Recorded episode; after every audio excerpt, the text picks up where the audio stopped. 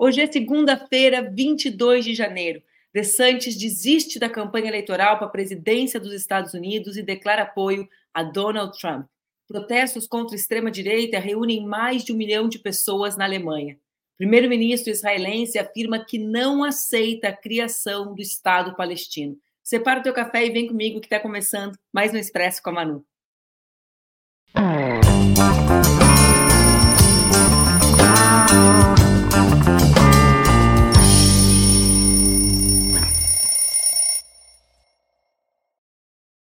Bom dia, bom dia, bom dia. Tá no ar mais um Expresso com a Manu, meu programa que acontece entre segundas e sextas-feiras, às 8 horas da manhã, aqui nas redes do Opera Mundi, com transmissão simultânea nas redes Ninja.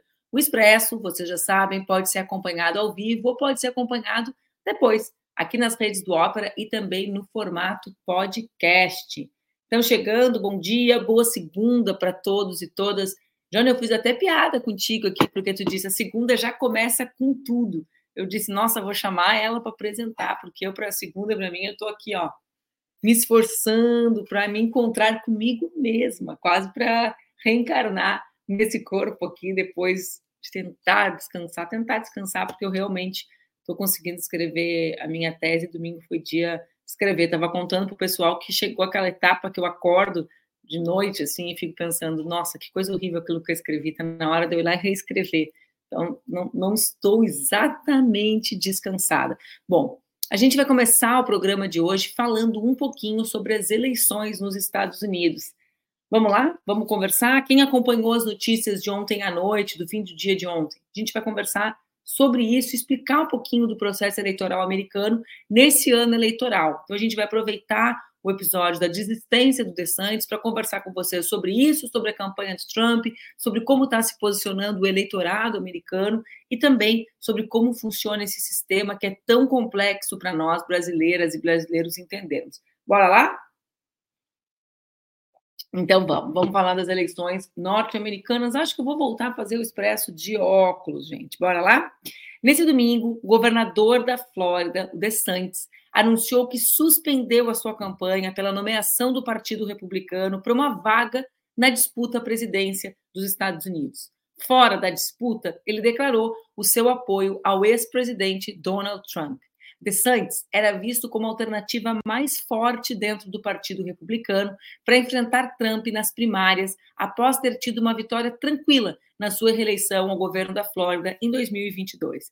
A desistência de DeSantis deixa a ex-governadora da Carolina do Sul e ex-embaixadora norte-americana nas Nações Unidas, a Nick Haley, como a única oponente do ex-presidente na corrida pela vaga de representação dos republicanos na eleição presidencial.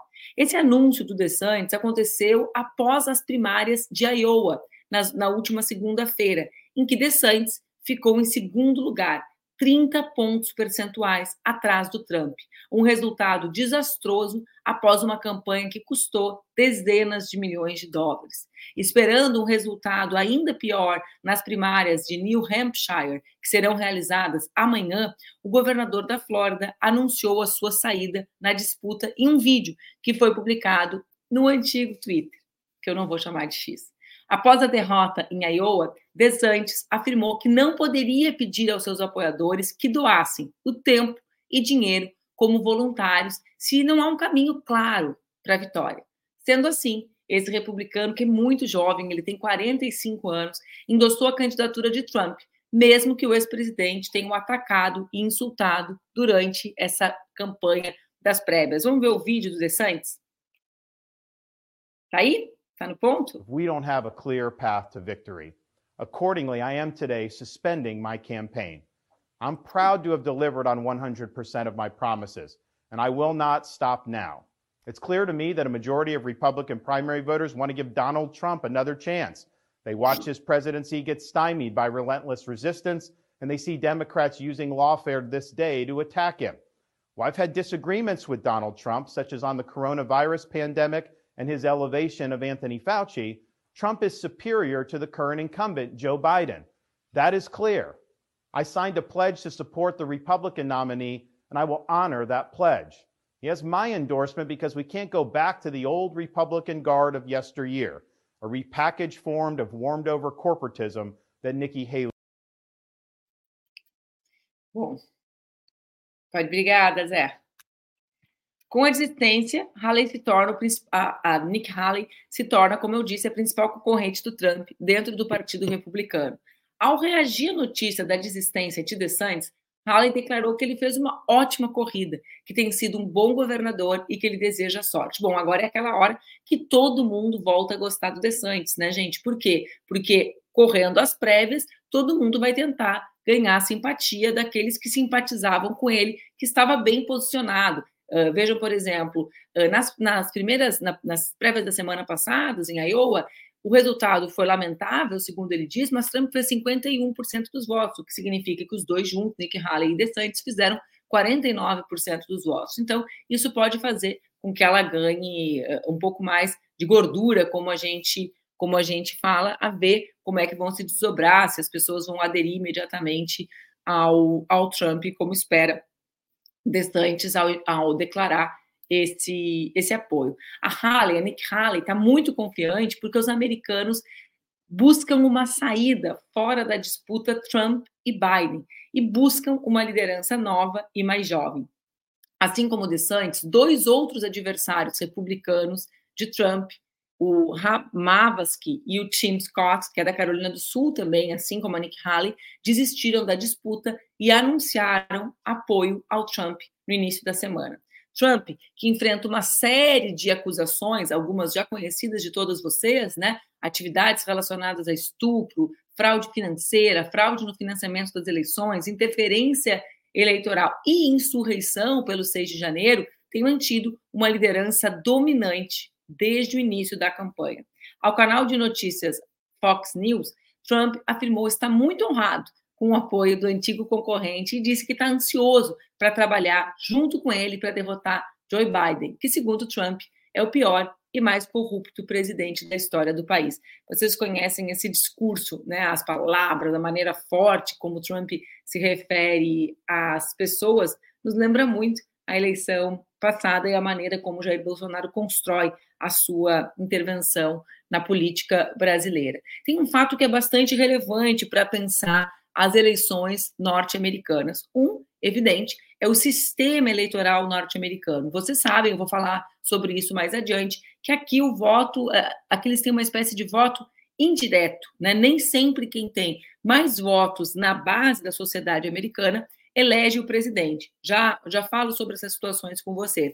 Mas existe também outra questão relevante, que é a maneira como se movimentam é, setores que são relevantes da sociedade americana. Quais são esses setores? Né? Sobretudo, é, o setor é, das os negros americanos, as mulheres e os jovens. Como esses setores se movimentam, é um pouco a maneira como a gente vai saber como vai se organizar o resultado da eleição, né? Se, se, a, se, a, a população negra vai se inscrever mais para votar, vai participar mais ativamente ou não do pleito, se os latinos vão participar ou não. Bom, é por isso que eu quero trazer para vocês alguns dados que eu julgo relevantes dessa participação. Vamos falar sobre isso? Há menos de um ano das eleições, o eleitorado negro, que foi fundamental para a vitória de Biden em 2020, está muito menos entusiasmado com a campanha de Biden. As pesquisas alertam para um comparecimento menor às urnas e, além disso, um encolhimento da vantagem do presidente sobre o seu adversário Donald Trump. Então, aqui são dois fenômenos: menos ida às urnas e uma adesão inédita das pessoas negras na candidatura de, de Donald Trump. Para que vocês tenham uma ideia, quando são questionados sobre a intenção de voto, 22% dos eleitores negros afirmam que pretendem votar em Trump. Eu sei, o número é pequeno quando a gente compara os 71 de Joe Biden, mas a gente precisa lembrar que é o maior número, a maior participação de negros votando numa, de pessoas negras votando num candidato republicano em 50 anos. Na última eleição, Trump recebeu, para que a gente possa ter uma ideia, 8% dos votos desse eleitorado em 2020, ou seja, ele cresce 14 pontos nesse eleitorado e alcança a maior marca em 50 anos de uma candidatura eh, de uma candidatura republicana diante dos americanos uh, uh, negros. Então, essa é uma questão importante. Além disso, gente, uma pesquisa realizada pelo Siena College, em parceria com o The New York Times, em seis estados cruciais para o resultado da eleição, mostra que 58% das pessoas brancas dizem que é quase certo que vão comparecer às urnas. Esse número cai para 44% entre as pessoas negras. Né? Essa, essa, esses dados, para mim, são reveladores da falta de alternativa que os americanos, mais rebeldes com esse estado de coisas, né? rebeldes no sentido não necessariamente progressistas, mas mais insatisfeitos, a falta de alternativa que esse sistema oferece para essas pessoas. Para as pessoas negras, para as pessoas jovens, para as mulheres aqui nos Estados Unidos. O impacto disso é o não comparecimento as urnas. Bom, mas o que, que faz essa mudança de comportamento acontecer? Uma das hipóteses é exatamente a desaprovação da gestão da economia do governo Biden. Porque, apesar da inflação ter cedido bastante, ela cresceu né, durante os anos do governo Biden. E os preços ainda estão muito acima do que eram há quatro anos. Outro problema, um problema crescente aqui nos Estados Unidos, é o acesso à moradia diante do encarecimento do crédito, o que afeta, sobretudo, as chamadas minorias sociais. Diferentemente do eleitorado branco, as pessoas negras aqui nos Estados Unidos dão mais importância aos temas econômicos. Por quê? Né? Porque, ah, quando falam mais que as pessoas brancas, por quê? Porque as pessoas brancas dão mais, uh, mais destaque a quais questões? As questões que eles chamam de questões sociais, que são entendidas aqui, quando eles criam essas duas categorias, como aborto, democracia e controle de armas. Quem indica isso é a mesma pesquisa né, do Siena College. Essa situação também acontece com o eleitorado hispânico, ou seja, reagem mais as pautas relacionadas diretamente à economia, como a inflação e preço de alimentos, enquanto o eleitorado branco tem mais preocupação com as questões da democracia, com a questão do, do porte de arma, com a desregulamentação do aborto, por exemplo. Esse desânimo de participação do eleitorado é ainda agravado por um tema que várias vezes eu trouxe aqui no Expresso para vocês, justamente o apoio de Biden a Israel agora, nesse momento. A pesquisa da Universidade Quinnipiac, de Quinnipiac mostra que 53% das pessoas negras desaprovam a ocupação, a maneira como Israel se comporta agora. Bom, é um percentual que contrasta com a opinião da população branca. 42% das pessoas brancas nos Estados Unidos apoiam Israel nesse momento. A situação com Israel e Palestina também afasta o eleitorado jovem da, de se engajar na candidatura de Biden. Uma pesquisa do The New York Times, com o mesmo instituto, o Instituto Siena, mostra que os eleitores registrados com idades entre 18 e 29 anos disseram que eram mais propensos a apoiar a causa palestina, em vez de apoiar o governo israelense. Essa pesquisa também mostra que, um, que esse grupo de jovens tinha opiniões muito críticas sobre Israel, enquanto as pessoas mais velhas tinham opiniões favoráveis a Israel. 57% dos eleitores registrados desaprovam a forma como Biden lida com o conflito, mas os eleitores entre 18 e 29 anos, esse dado, né, que é de 57% nos eleitores registrados, chega a 72 pontos quando nós estamos falando de pessoas com idades entre 18 e 29 anos. Ou seja, as pessoas jovens condenam fortemente a maneira como Biden está se relacionando com Israel nesse momento. E esse número não para de crescer. Há cada vez uma adesão maior dos mais jovens à causa palestina, a ideia da necessidade de existência do governo palestino. E isso faz o quê? Faz com que essas pessoas se engajem menos no processo eleitoral. Bom, uma das perguntas que vocês devem estar se fazendo em função das notícias né, que circulam sobre as eleições norte-americanas é: mas tá, e aí? O, o Trump recebeu apoio dos DeSantis, o Biden está enfraquecido diante da comunidade negra, dos mais jovens e dos latinos, mas o Trump vai ser mesmo candidato? Bom, essa é uma questão que eu vou falar com vocês já já. É, é uma eleição cheia de camadas, né? lembra, num certo sentido, a eleição brasileira de 2018, a construção daquela eleição. Mas vamos lá. A gente tem acompanhado, vocês acompanharam, inclusive aqui pelo Expresso, que algumas cortes estaduais, eu vou chamar de estaduais para que a gente consiga entender, fazendo uma alusão à Federação Brasileira, tá, gente? Acho mais simples. Bom, algumas cortes e autoridades eleitorais avaliam o argumento de que Trump seria inelegível para ocupar o cargo sob a seção 3 da 14ª emenda. O que, que é a 14ª emenda? A emenda que desqualifica pessoas que se engajaram em insurreição ou rebelião depois de jurarem obedecer à Constituição norte-americana. É justamente por causa da 14ª emenda, desse juramento que o Trump fez e que, segundo algumas cortes, desrespeitou quando proporcionou, né, in, né, coordenou os ataques de 6 de janeiro, é justamente isso que faz com que várias ações estejam correndo no, no país. Quais são dois, dois estados em dezembro já o tornaram inelegível? Quais são esses estados? Né? O estado da, do Colorado e o estado de Maine. Qual é a grande questão? A grande questão é justamente o fato desses dois estar, uh, desses dois estados serem chamados de estados azuis. Por quê? porque são estados em que a maioria dos delegados já votariam pelos democratas. E, portanto, há um, há um impacto zero a decisão deles tirarem Donald Trump da cédula eleitoral, né, uh, da balotagem, como se fala em espanhol, né, da, da tirarem Donald Trump da cédula eleitoral, não terá impacto. Por quê? Porque os delegados desse estado já seriam uh, propensos a acompanharem o voto em Joe Biden. Então, esses dois estados, concretamente, são estados em que, em que o impacto é muito pequeno. Aqui o Trump, a Torres Costa pergunta, né? O Trump já foi julgado por isso? O Trump está sendo julgado por isso nas cortes estaduais. Lembrando a vocês que o Pacto Federativo norte-americano é né, a, os estados têm uma relevância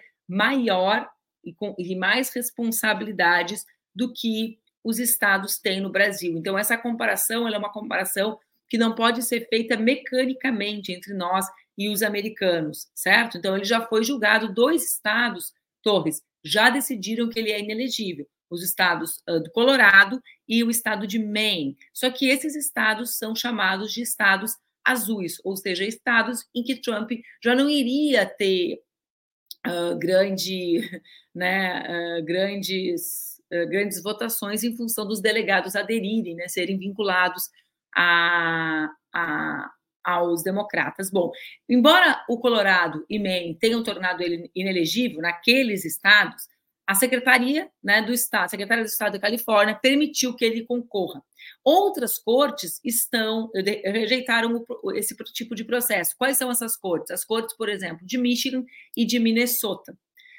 Mas a Suprema Corte dos Estados Unidos, que é liderada por uma supermaioria conservadora, com três juízes nomeados por Trump, terá a palavra final. Um dos casos criminais liderados pelo promotor especial Jack Smith trata especificamente da tentativa de Trump ao tentar reverter o resultado das eleições de 2020, vencidas pelo Biden, em ações que culminaram com a evasão da sede do Congresso americano em 2021. Esse julgamento, especificamente, na Suprema Corte, está marcado para 4 de março. Esse caso traz quatro acusações conspiração para fraudar eleições nos Estados Unidos, obstrução do processo oficial do governo, tentativa de obstruir processo oficial do governo e conspiração para violar direitos civis. Agora, atenção para a ironia do destino. Quem prestou atenção no vídeo do DeSantis viu que o DeSantis fala que os democratas estão usando lawfare contra Donald Trump. Né? Lawfare, uma expressão cunhada, utilizada muito largamente na América Latina nessa última, nesses últimos 20 anos, 15 anos, em função da maneira como o, a, a direita e a extrema-direita se organizam a partir do Estado de Direito, né, do Judiciário, para tirar políticos de esquerda do processo eleitoral. O caso mais emblemático para nós brasileiros, evidentemente, é o caso do presidente Lula, mas nós poderíamos falar de Rafael Correia no Equador, poderíamos falar da perseguição judicial a Cristina Kirchner na Argentina, a Evo Morales na Bolívia, né? enfim, há um conjunto de uh, personalidades e partidos, né? Quase todos nós que fizemos política no Brasil nos últimos anos fomos submetidos em alguma instância a essa a esse tipo de perseguição judicial. Então, o Destantes fala isso porque, né, porque busca justamente uh, vincular a essas ações que Trump sofre, que responde agora na corrida presidencial na Suprema Corte. Bom, antes de terminar essa partezinha grande do programa de hoje sobre as eleições norte-americanas, que vão ser um assunto cada vez mais frequente por aqui, né? Eu quero explicar sinteticamente para aqueles que ainda não entendem como funcionam essas eleições que estão marcadas para aqueles que perguntaram para o dia 5 de novembro desse ano. Então, o processo final das eleições é em 5 de novembro. É uma eleição que vocês sabem que deve ser disputada pelo Biden, né? Porque Biden é presidente dos Estados Unidos e tradicionalmente o atual mandatário tem preferência para tentar um segundo mandato dentro das prévias, das primárias das suas legendas. As primárias fazem parte das regras eleitorais aqui nos Estados Unidos. Bom, como, por quê? Porque antes das eleições oficiais, os estados realizam essas prévias, né, que são conhecidas como primárias, e que têm como objetivo escolher, dentre os pré-candidatos dos partidos, aquele que vai representar a legenda, os democratas ou os republicanos, no pleito geral. Diferente das eleições brasileiras, em que cada brasileiro vota em um candidato, nos Estados Unidos, essa é uma grande questão que a gente tem dificuldade para entender. A eleição é indireta, ou seja, as pessoas escolhem uma pessoa para votarem no presidente. Essa pessoa é aquilo que eles chamam aqui de delegados. Os delegados são as pessoas eleitas responsáveis por escolher as pessoas que vão ocupar os cargos políticos nos Estados Unidos. Os delegados são representantes que votam conforme a vontade dos eleitores em cada estado para oficializar, digamos assim, o vencedor.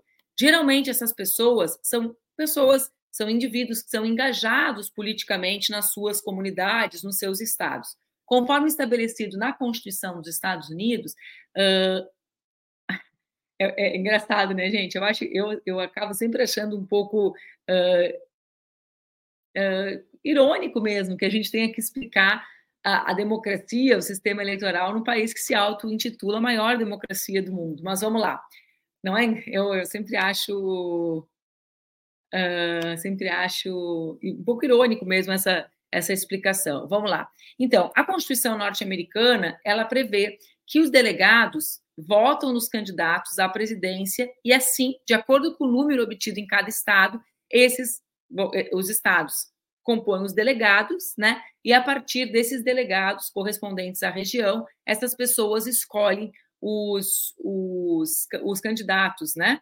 A, a presidente ou mesmo a vice-presidente. Os delegados compõem um código eleitoral em que cada estado, essa é a questão, vale uma espécie de pontos que equivalem a um número de parlamentares no Congresso Nacional. Para vencer as eleições, o candidato precisa de 270 delegados, pelo menos, de um total de 538 delegados. O número de delegados em disputa em cada estado é determinado de acordo com informações populacionais do centro, do censo, me desculpem, e a representação no Congresso Nacional. A Califórnia, por exemplo, é a região mais populosa do país e tem 55 delegados. O Alasca é, é o lugar com menos população, tem direito a três. É por isso que é mais importante vencer em alguns estados, né? É mais importante vencer em alguns estados do que em outros estados, porque os estados têm pesos diferentes na construção da composição dos delegados. Mas isso a gente entende porque todo mundo ficou nervoso acompanhando a apuração em Minas Gerais. Quem lembra disso, né? Bom, Vamos lá, eu estou tentando ler os comentários de vocês para ver se está surgindo pergunta ao mesmo tempo, gente. Bom, Esse, é, essa eleição indireta, ou seja, o fato, primeiro, vamos lá, primeiro os eleitores norte-americanos fazem a prévia. Essa é a etapa que a gente está vivendo agora aqui, né? Prévias disputam dentro dos seus partidos, obtêm a indicação. Ok. Quando eles obtêm a indicação, eles passam para a segunda etapa. Qual é a segunda etapa? A eleição dos delegados nos estados. Esses delegados, que cada um precisa tentar somar 270 para ser declarado vencedor, depositam o voto no presidente ou na presidente. Agora, existe aqui uma questão que é a prova dos limites desse sistema eleitoral norte-americano, que muitos americanos acham mesmo superado. E também é uma das razões eh, de fazer com que as pessoas eh, não consigam compreender qual é a questão.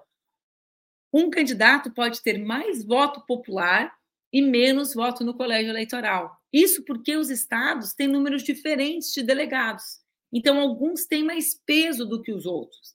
É por isso que, cinco vezes na história dos Estados Unidos, a pessoa mais votada na base não levou a presidência.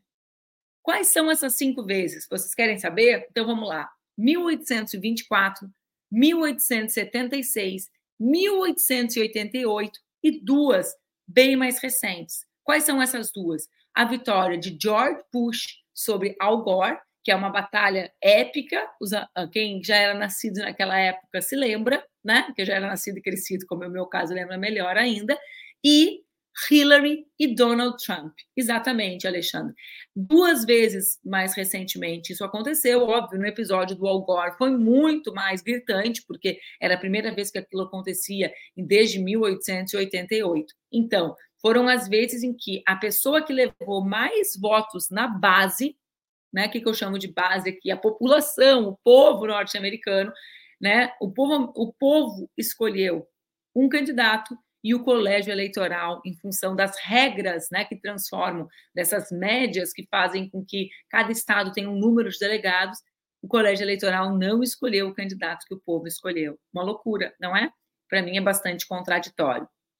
Bom, uh, por hoje, o tema da eleição norte-americana é esse. Eu vou trazer mais algumas notícias do final de semana e a gente não a gente não vai deixar de acompanhar a eleição até até a, a eleição acontecer. A gente vem até maio. Eu estou aqui nos Estados Unidos, então também sempre que tiver alguma coisa mais mais importante eu coloco nos programas, no meio dos programas, como foi na semana passada aquela notícia que eu comentei com vocês do maior investimento dos democratas nas campanhas de filiação, de, né, de buscar arregimentar novas, uh, novos eleitores, justamente em função da avaliação do baixo entusiasmo com a candidatura de Joe Biden.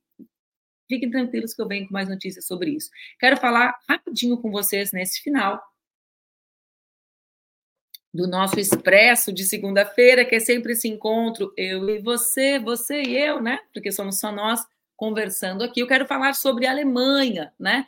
Por quê? Porque nós vimos no final de semana uh, o final de semana marcado por protestos com milhares de pessoas em diversas cidades, em Berlim, cidades alemãs, em Berlim mesmo, para que vocês tenham uma ideia do volume de pessoas, 1 milhão e 400 mil pessoas se levantaram contra o partido de extrema-direita Alternativa para a Alemanha, conhecido como AFD. Essa nova onda de manifestações, que começaram desde a semana anterior, são uma forma de resposta a uma reunião. Muita gente queria saber, né? Como assim? O que, que aconteceu? Por que, que tem tanta gente? Tudo bem, todo mundo está lutando contra a extrema-direita, mas o que a AFD fez dessa vez? É isso que eu quero contar para vocês.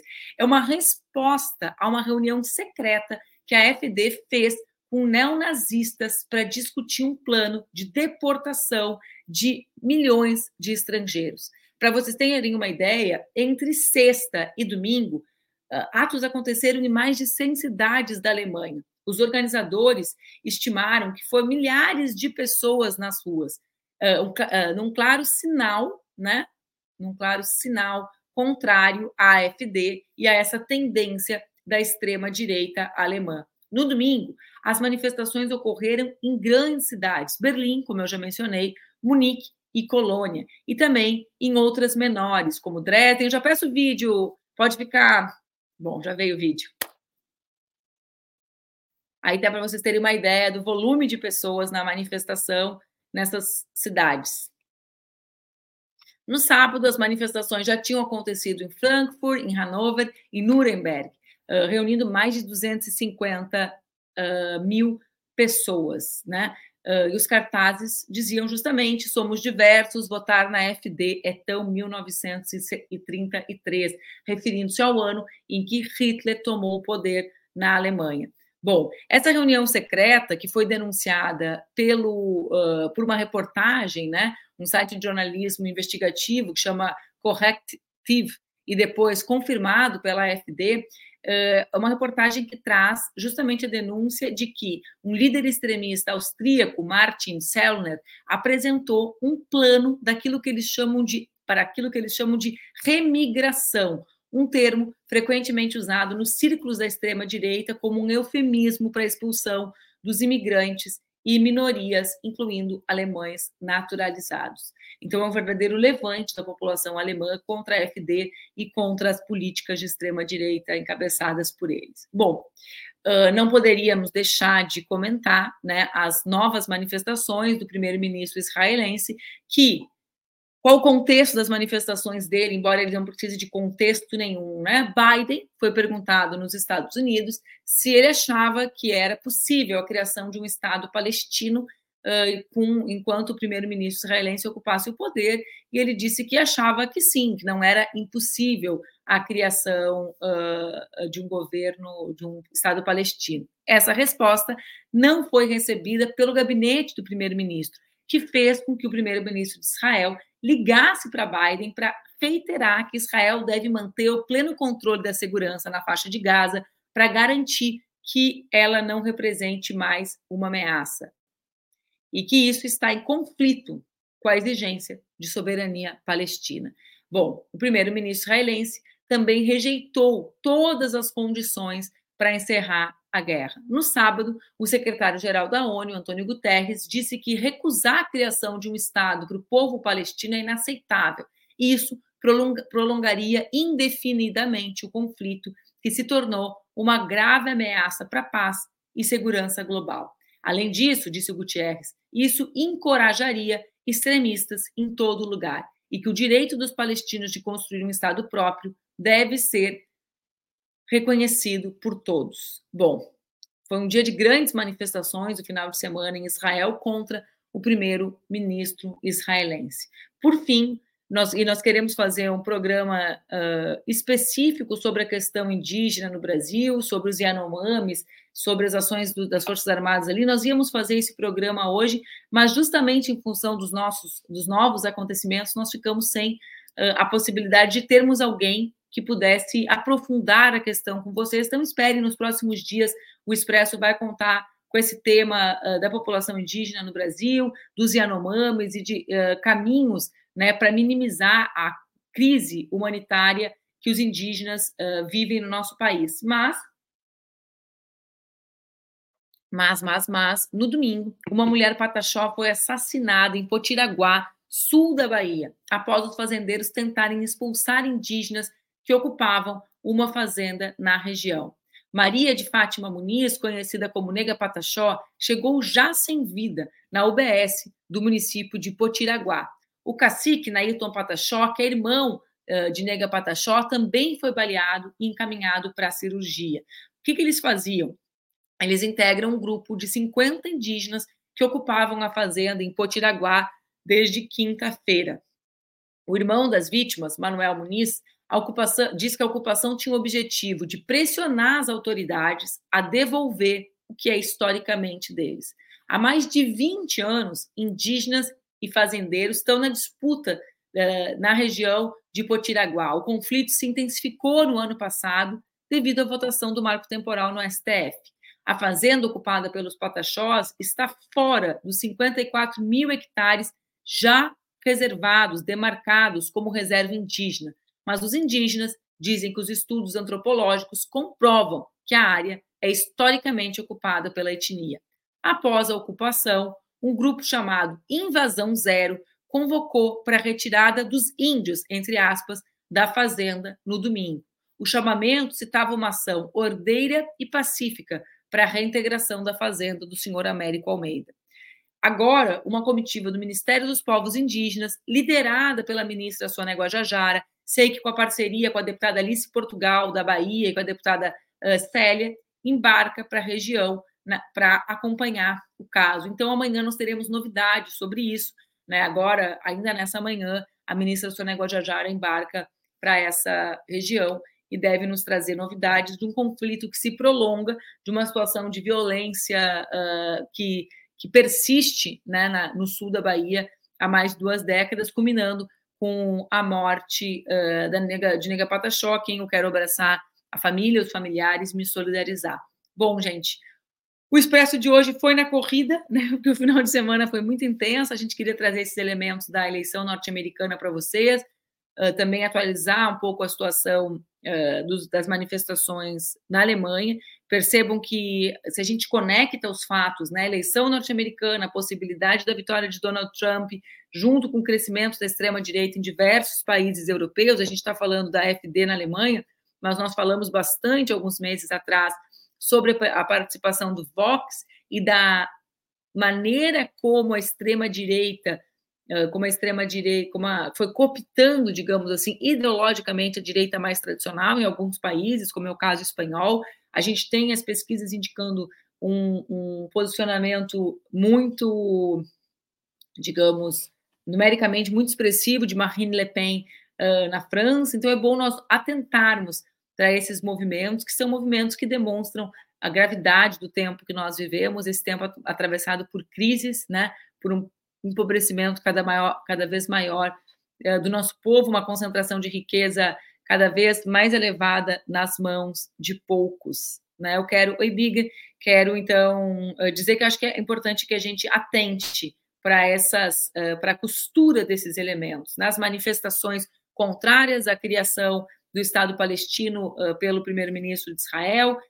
Né? Se a gente olha a fotografia, a gente vê que esses rostos são todos parecidos e essas causas são causas similares. Né? A extrema-direita que pode voltar aos Estados Unidos, que uh, avança casas uh, na Europa e que se manifesta exterminando o povo palestino naquela região do planeta. Então, é difícil começar a semana sem boas, sem boas notícias para dar, mas são diante, é diante, dessas notícias que nós temos que nos, nos organizarmos para lutar, né? Porque é a luta que muda a vida, que muda a realidade.